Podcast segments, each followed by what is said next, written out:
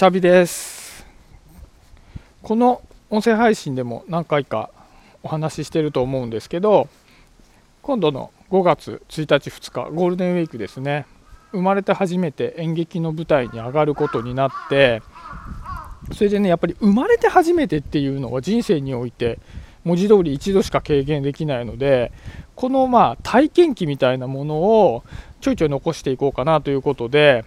まあ、新米演劇日記っていうタイトルにしてるんですけどちょっと今日もねその演劇の、まあ、お芝居のねお稽古の体験で感じたこととかをシェアしていきたいななんていうふうに思っています。でで今回はちょっとね台本の話をしたいなと思うんですけどまあその毎日のようにね稽古することはできないんですよね。みんな働きながらやってるからまあ稽古の日っていうのは限られてるんで、まあね、稽古の日だけ練習していても僕は全然ついていけないしやっぱりいろんなことを頭に入れていかなきゃいけないので空き時間を使って、まあ、台本をね繰り返し繰り返し読んでるんですね。でまあ大体、まあ、お昼休みとかご飯を食べている時とかのに、まあ、ご飯食べ終わって、まあ、台本読もうかみたいな形でやってるんですけど、まあ、そうすると、まあ同じお話を繰り返し繰り返し何度も何度も読むっていう体験をするんですよね。でお話を読んだり見たりするって誰しもするじゃないですか。こう好きな映画とかねじゃあ村上春樹の小説が好きですって言ったらその村上春樹の小説を何回も読んでる人っていると思うんですけど同じ期間に何回も何回も一から読み直していることって僕はあんまりしたことがないんですよね。であんまりそういうことをする人って多くないと思うんですよね。村上春樹が好きだとしてもノルウェーの森を四六時中繰り返し読んでる人はいないと思うんですよ。あんまりね、まあ、全くいないかどうか別にしてね。でそれをするっていうのが、うん、なんかお芝居のお稽古というか練習のね一つの面白さだなと思ったんですよね。なんか物語を読むって、まあ、じゃあなんで読むんだろう？なんで見るんだろうって思った時にそれはいろんな理由があると思うけどもなんかカタルシスを得るっていう言い方をするじゃないですか、まあ、浄化っていう意味らしいんですけど、まあ、それは、まあ、そのお話にね、まあのめり込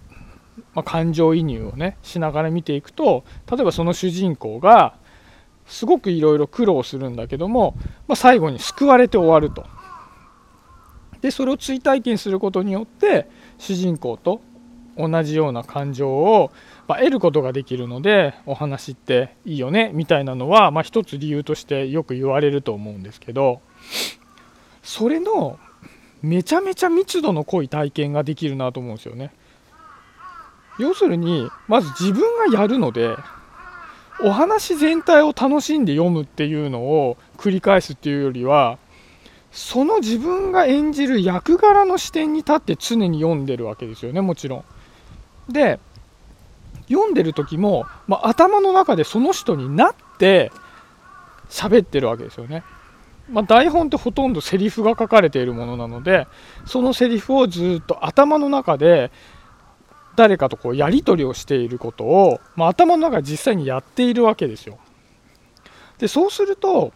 その物語のその自分が演じるキャラクターの感情の流れに何回も乗ることになるんですよね。何回も何回も追体験することになるんですよ。でまあね不思議な頭人の頭の中って面白いですよね。頭の中で演じてる時ねだいぶうまいんですよ。俺このままいけんじゃないかと思いますよ。サイゼリアで読んでてね。あこれはいけんなと。で稽古の時にやってみるとねまあうまくいかないわけですよ。あれおかしいなと。実際にやってみるとできなかったです。でまあねちょっと今回はまあ一旦いいじゃないですかと。演技のうまい下手はいいじゃないかと。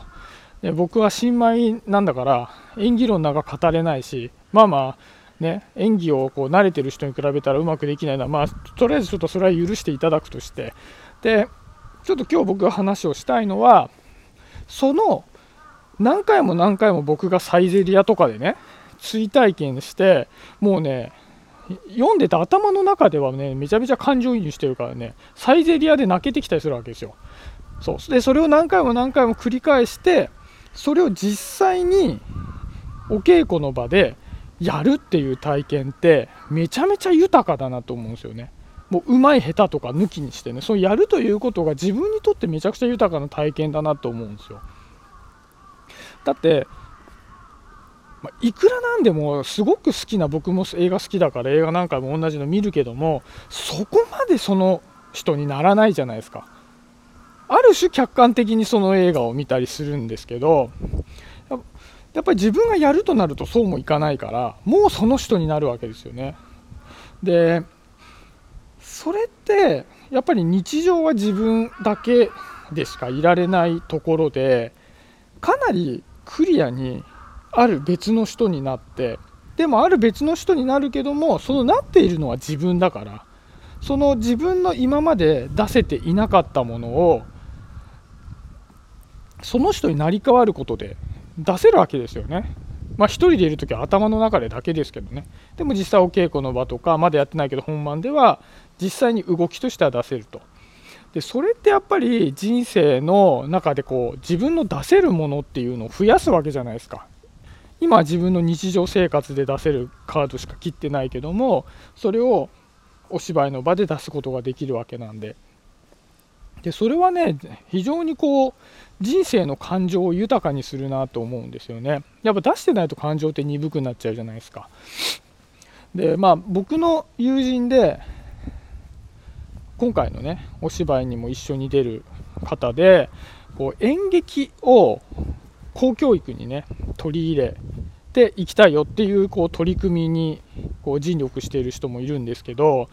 やっぱりねこうまあ、公教育に取り入れるっていう方法もまあ一つだと思うんですけどやっぱりねこう何かしら自分と違う何かを使って感情を出してみるっていう体験は誰しもやった方がいいんじゃないかな僕ももっと早くやっておきたかったなっていうふうに思いました。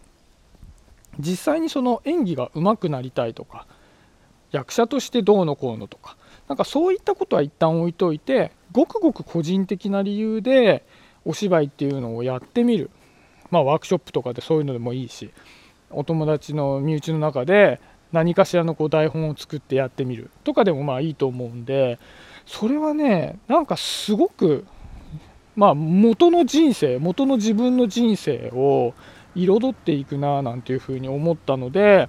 今日はねその台本を読んでいて僕が思ったことっていうのをシェアしてみました。はい今日はそんなところで終わりにしようかなと思います。今日もありがとうございました。シャビでした。バイバーイ。